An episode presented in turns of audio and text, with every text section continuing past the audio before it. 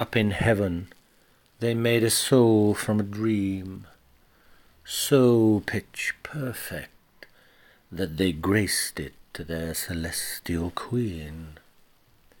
On returning, its light was still so pristine that they cleansed it of trace and gave it to the one they called Janine.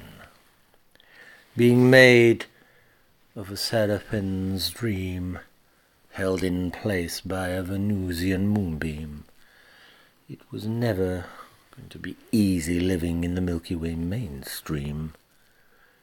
But then Gabriel came down and blew his beautiful horn, the one he'd shaped into the immortal lily, so immaculate in its form.